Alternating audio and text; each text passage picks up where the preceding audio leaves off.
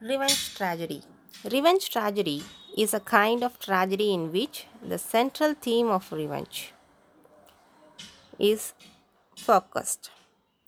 It was popular in Elizabethan and Jacobean period.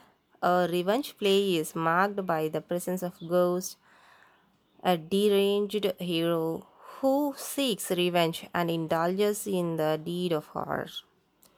Kyd's, the Spanish tragedy, was the first great revenge play. Later, Webster perfected the art of revenge play in his The White Devil and The Duchess of Malfi. Even Shakespeare made use of revenge motives in Hamlet. Two other part- practitioners of revenge tragedy were Tourneur Massinger. In the revenge play of a great outrage or murder is committed at the beginning. The rest of the play is occupied by the attempt to close relative or next to kin of the affected person to take revenge.